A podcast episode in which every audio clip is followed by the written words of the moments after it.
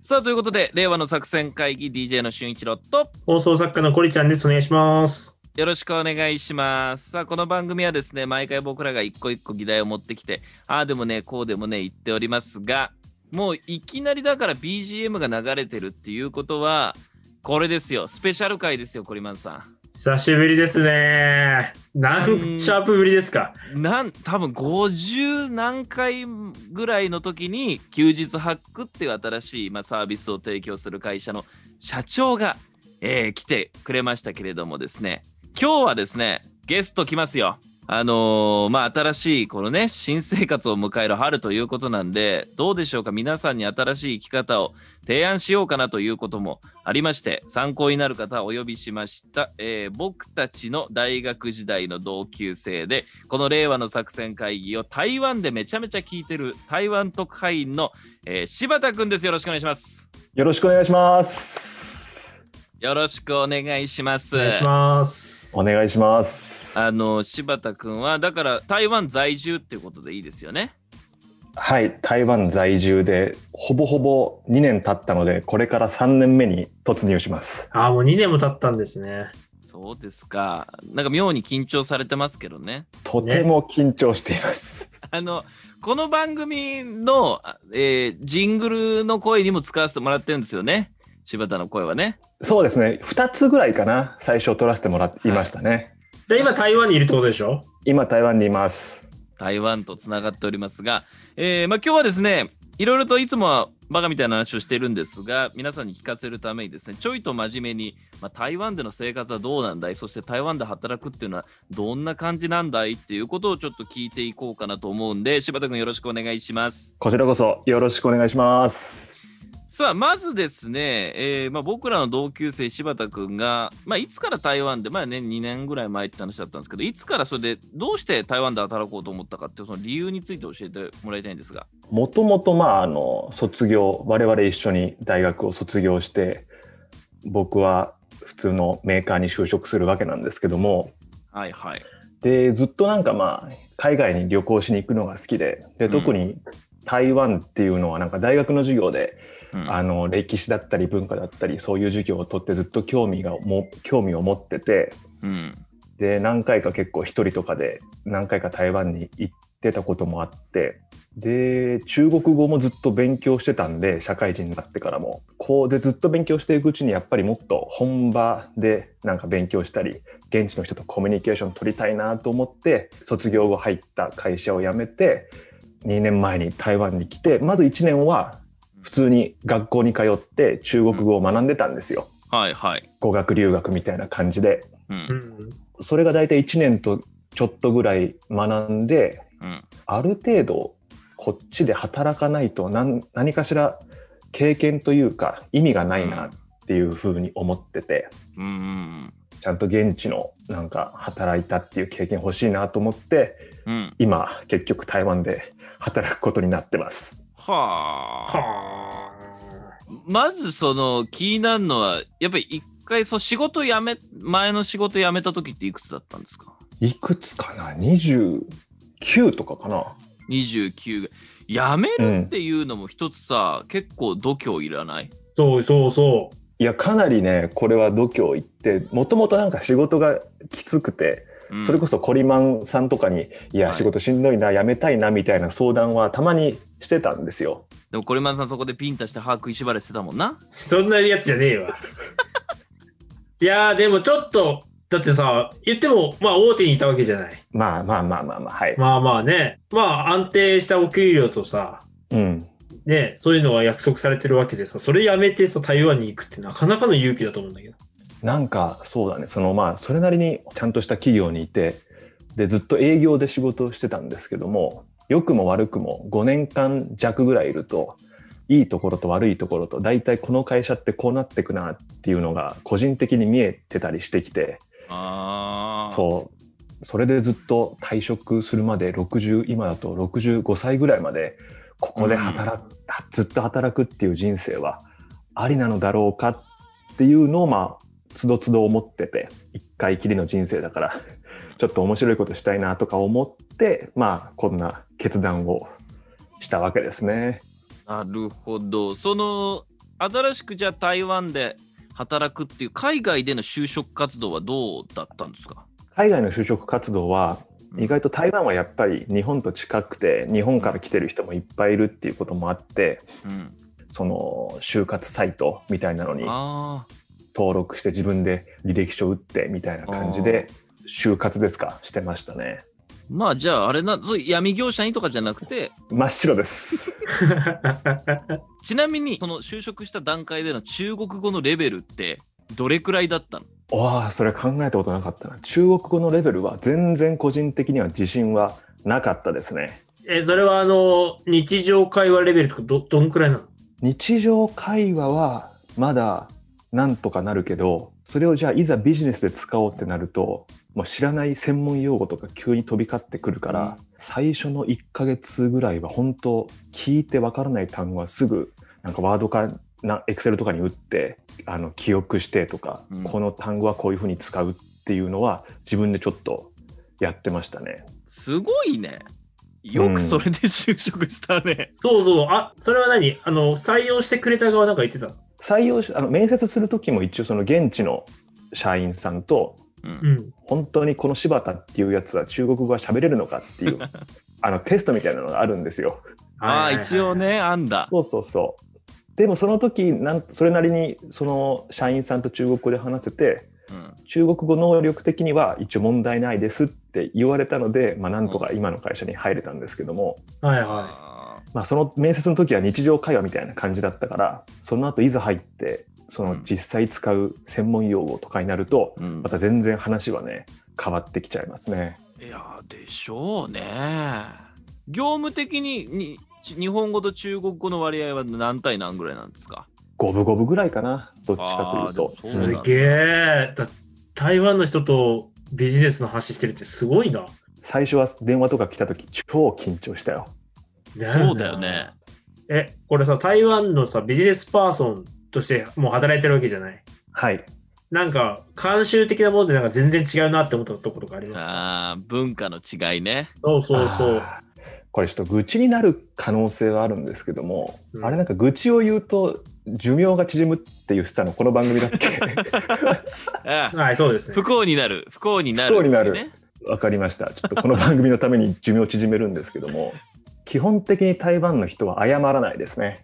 えー。あうん、なんかうん日本人だとここ僕が謝っとけばその後もなんかスムーズにいくなすいませんちょっと僕のせいでしたじゃあこの後どうすればいいでしょうかみたいな感じでーあー話が進んでいくかなって思うんですけども一言目にさ例えばあのコリちゃんが俺に連絡してなかった時もさ連絡まだですかじゃなくてさあすいません連絡まだですかって言うもんねうん、すい絶ませ対ん言う必ずね、謝る、まず。うん楽だしね、その方が。 うん、ないんだそうそうなんか全然そういや明らかにこれそっちが悪いのになっていうのに関しても、うん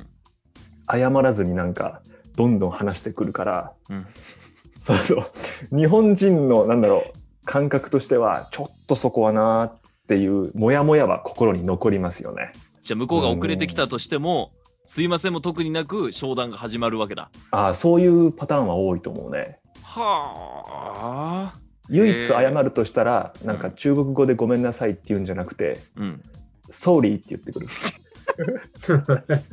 なんで軽くしてんだよ。なんで軽みを帯びさせて んだよ。ソーリー。だから、 そうだから余計にちょっとムってくる時もあるけど、なんでフランクで来てんだよ。え、その、まあ日本にいた時はちょっと、まあブラック企業というか、えー仕事がしんどくてっていうのあったんだけれども台湾の、まあ、会社によると思うよその今の台湾の職場ではどうなんですか、その辺のとか他の台湾人の中でブラックとかそういうのは話題になってる意外と台湾もブラック企業結構あるような感じで、あーあるんだ今僕が働いてるところはまあ別にそんな残業もないから結構すぐ帰れてうん個人的にはラッキーだなと思ってるんですけども、うんうん。得意先なんかはやっぱりパソコン持って帰って仕事してるとかあと休日とかにその社内での活動今日は一緒にお菓子作りに行きましょうとか何その活動運動会しましょうとかうん。そういう活動に必ず参加しなくちゃいけないみたいなへえ企厳業しいじゃん、日本より。ねそうあと社員旅行は毎年必ず1回ありますとかえへえ。へえ有無を言わさずいや今日は休日だけど社内活動があるからみんな来てくださいみたいなはあ。行かないとやっぱ怒られちゃうの。どうなんだろうねでも一応そこで給料が発生するらしいのよ行ったら給料争奪みたいな運動会始まんじゃん。あのーなんかだんだんもう2年経って少しずつ慣れてきてるわけじゃんうんなんかこう言語のさ成長でもいいしあの台湾の文化を知るんでもいいんだけどこのやり方良かったなってのある個人的には1年と数ヶ月語学学校に通ってその後会社に入ったんですけどもうん。会社に入った後の方がやっぱりなんか中国語をもう絶対使わなくちゃいけない環境に放り込まれれたわけだから、その話すっていう勇気ももともとなんか話すのにすごい勇気が必要だったけどうん。なんか仕事を始めた後はなんかその勇気もそんなに必要なくなったというか個人的な方法としてはもうやっぱり環境に一気に浸かるというか、もう入っちまえと。入っちまうそうそなるほどね。まあ、その勉強するのも大事だけど、う、うん、使うのがいいんだと。うんあ、一個質問なんですけど、はいえー台湾の会社とか、台湾の社会人飲み会とかってあるんですかこれが不思議でねあんまないんですよ運動会はするのに。えコロナとか関係なくないのうんわかんない僕が今してる仕事の関係なのかもわかんないけどもその自分の得意先とかうんとか聞いてる限りそんな飲み会とかある感じじゃないね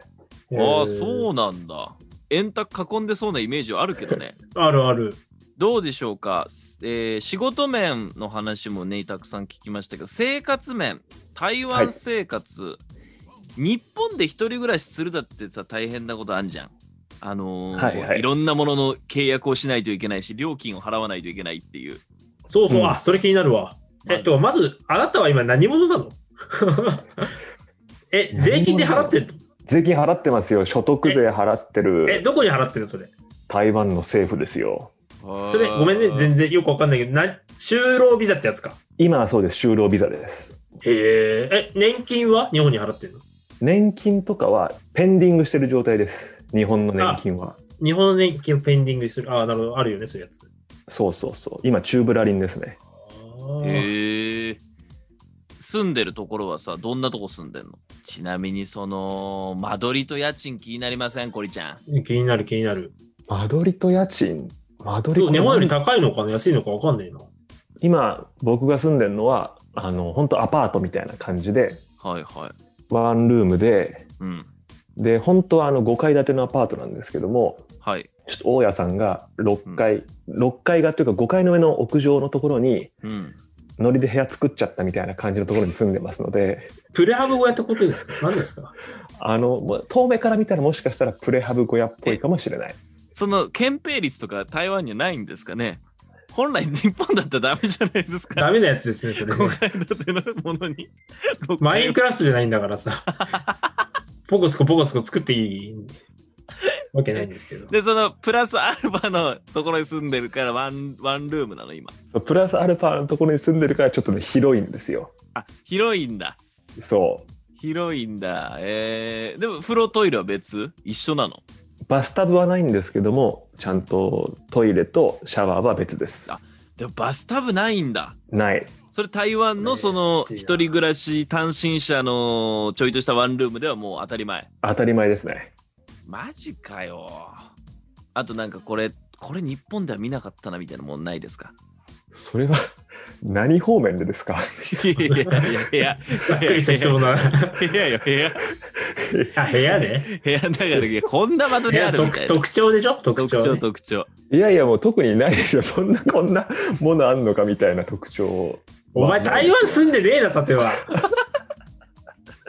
正体表したな、お前。胴体表したな来ればわかるって本当にそんでもなレイはさね不思議で今ズームで収録してるからさ本当に柴田が台湾にいるかどうかわかんないんだよわからないんだよね、本当にね。そう俺たちも怪しいんだよ群馬の山奥にいると踏んではいるんだけ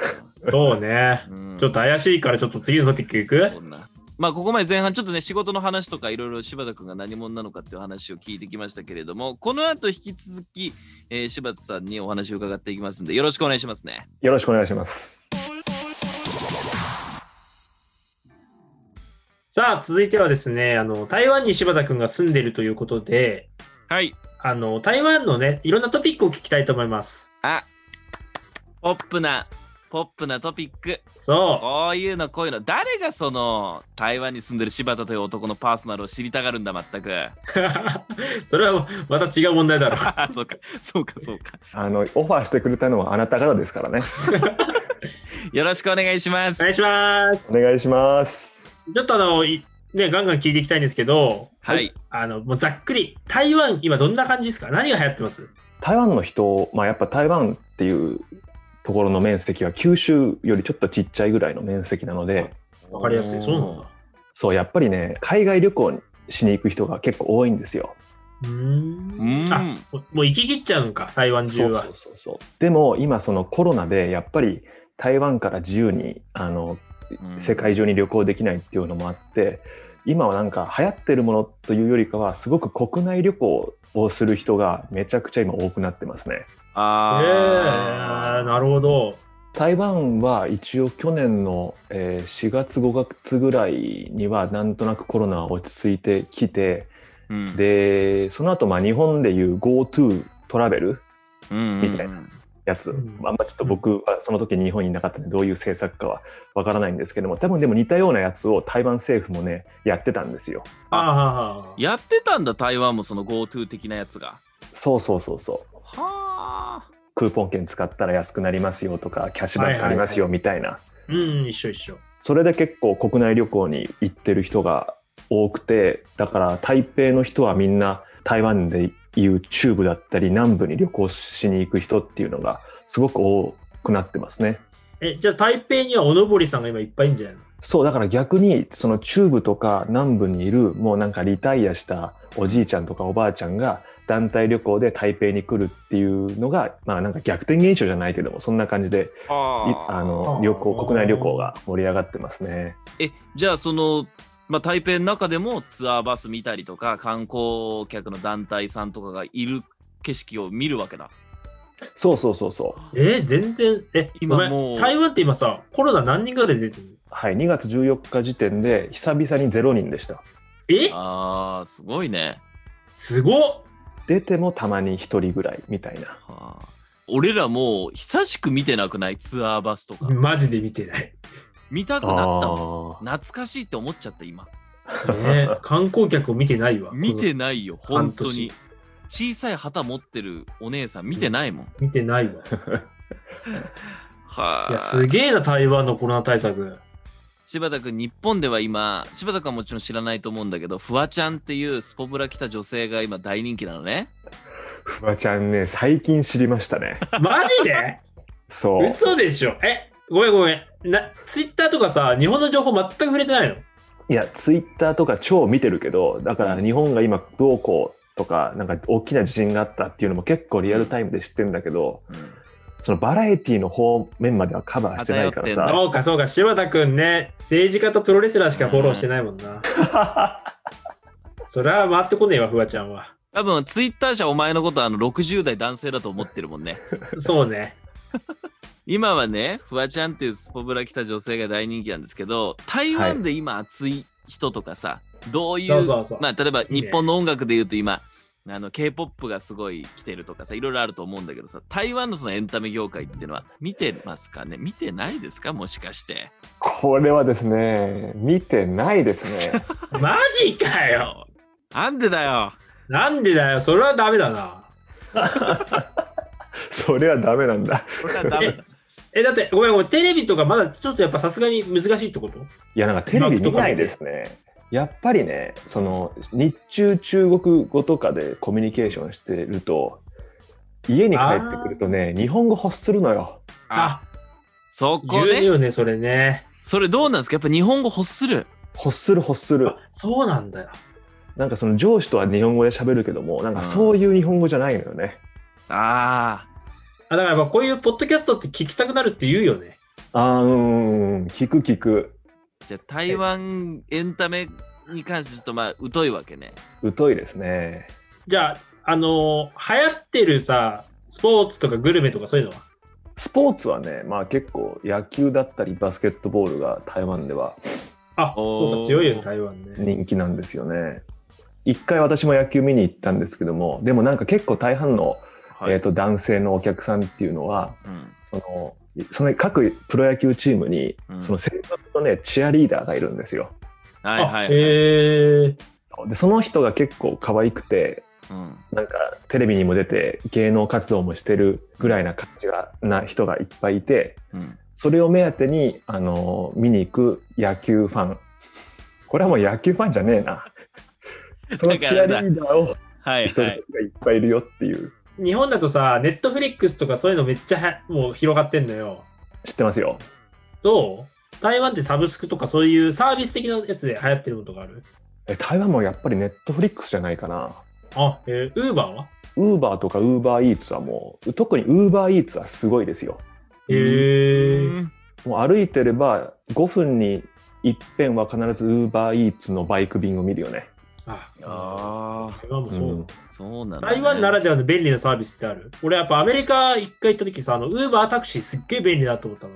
うんううんんなんか台湾ならではで台湾の生活で便利だなと思う企業とかサービスある台湾の生活で便利だなっていうのですかちょっとやばい、柴田、ここ答えないとそろそろこいつ台湾住んでねえなって思ったよね。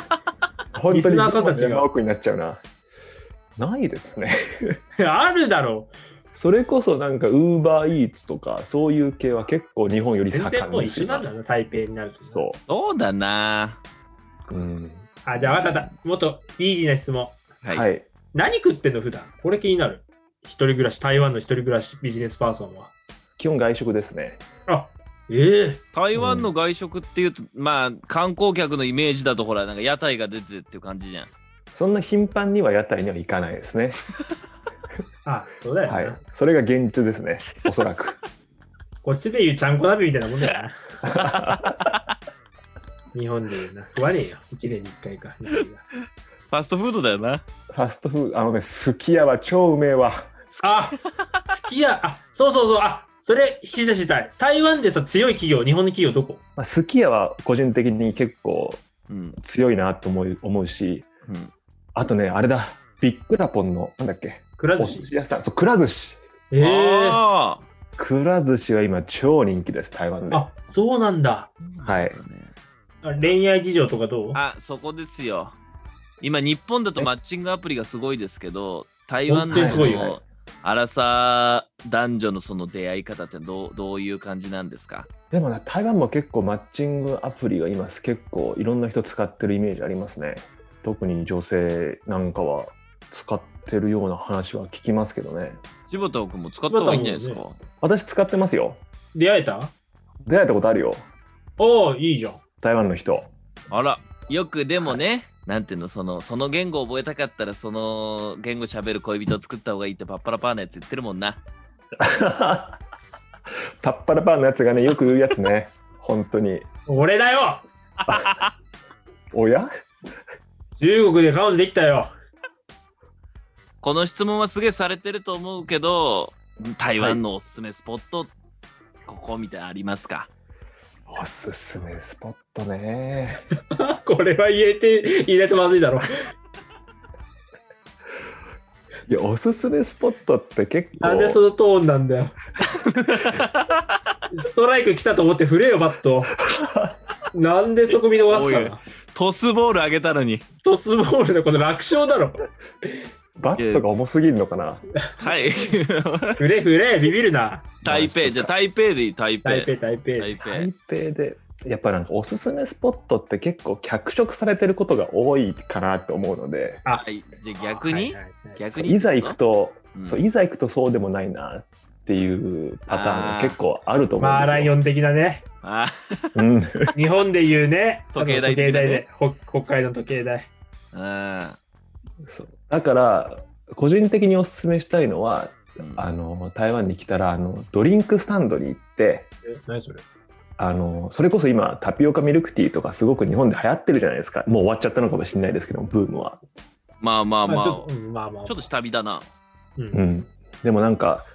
台湾はまあタピオカミルクティーもそうだけどもいろんなあのドリンクスタンドのチェーン店がいっぱいあるわけですよ街中にうん。だからそのもちろんそのタピオカミルクティーがあればあるお店もあるし紅茶系が強いお店もあるし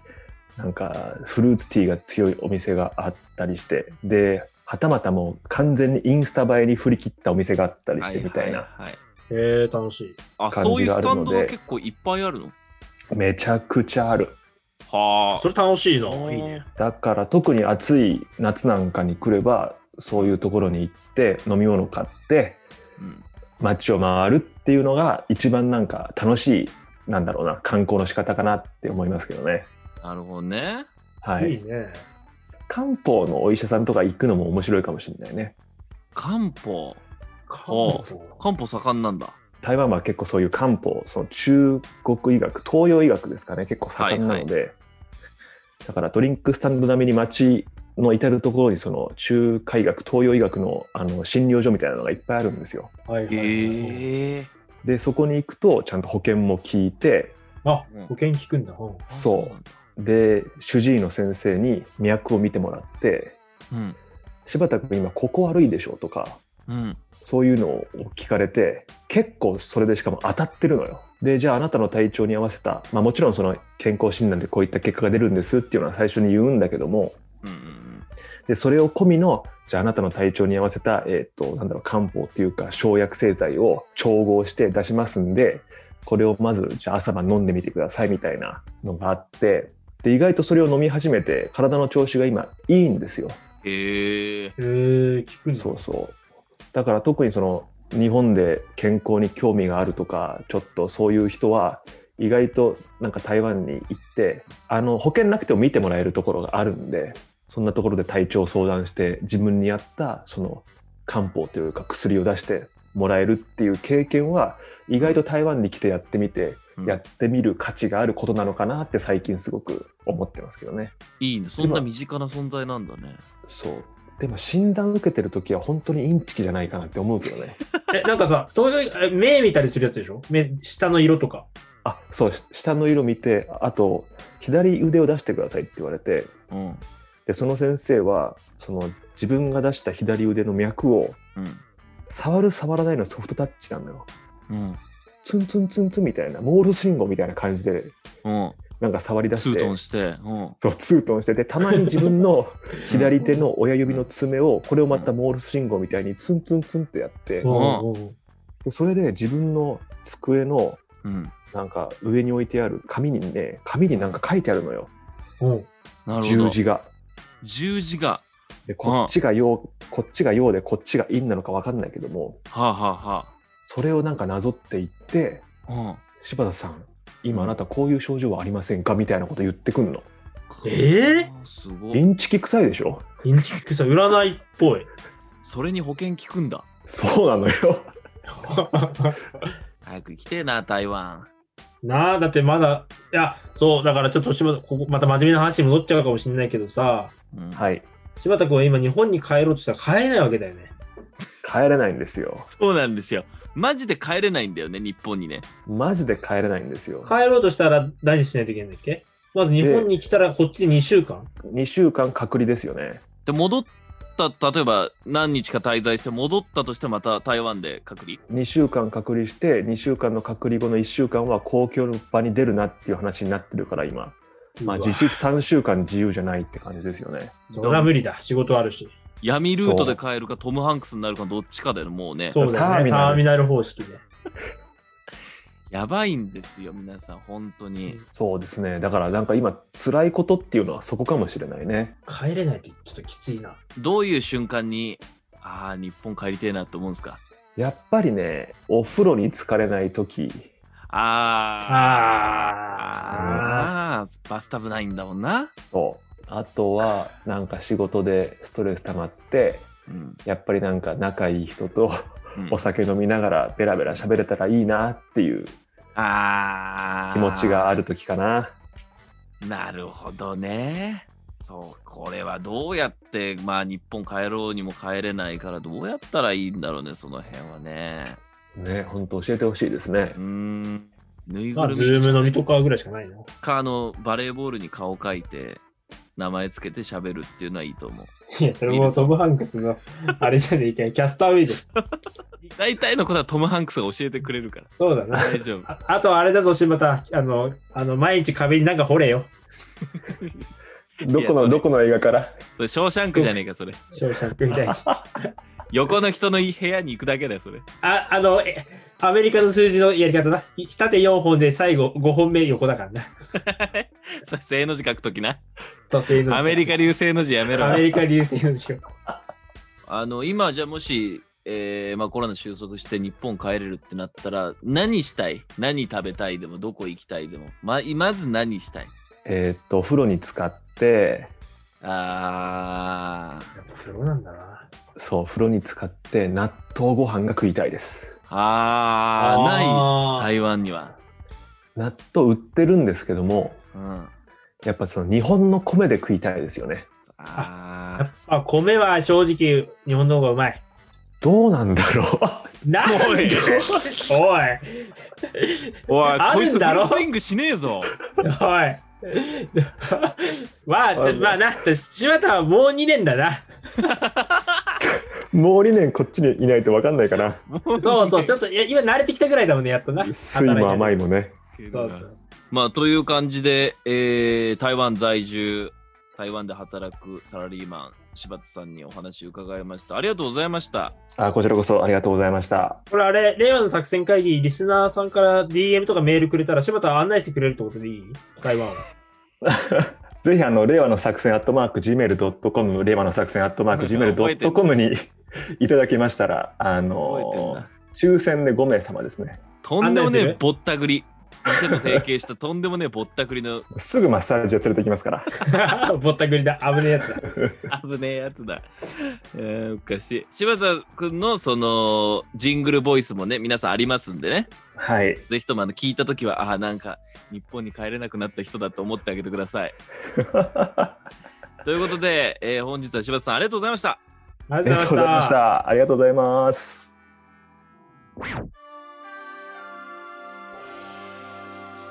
私は台湾から聞いてますよ令和の作戦会議さあということで、えーまあ、今回は台湾で働くサラリーマン柴田さんにお話伺いましたけれどもまああの彼はもう2年ですねそうだね、まだね、あのー台湾が入ってきてないね、体にね。付着してる状態。読んでおいて表面にしかついてないまだついてないね。かわいそう帰りたいっつってんのに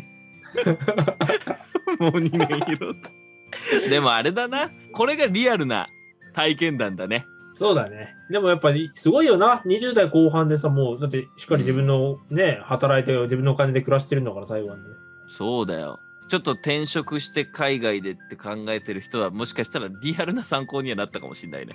なんかリアルだもんね。そうですよあとまあ一番勉強になったのはバスタブないと辛いんだなっていうことでしたねちょっと本当だな。あの、もし海外で働くんだったら、まずバスタブはうん、ちょっと高くてもキープした方がいいかもしれないな。もしくはあの空気入れるビニールのプール持ってくしかないねああ、それ も。確確かにバスタブと納豆な のか。この配信、あの頑張れ柴田君的なメッセージをお待ちしております。 全部小文字で雑な令和メッのセージ作戦アットマーク Gmail.com こちらまでお送りください。まあ、あの、頑張ってとかね、そういう声があったらね、本人にも伝えておきますんで、よろしくお願いします。ということなんで、シャープ79は今回特別回ということでお届けしました。次はいよいよシャープ80ですね。残り5分の1になりました。シャープ80でお会いしましょう。それじゃあね、みんな、バイバイバイバイ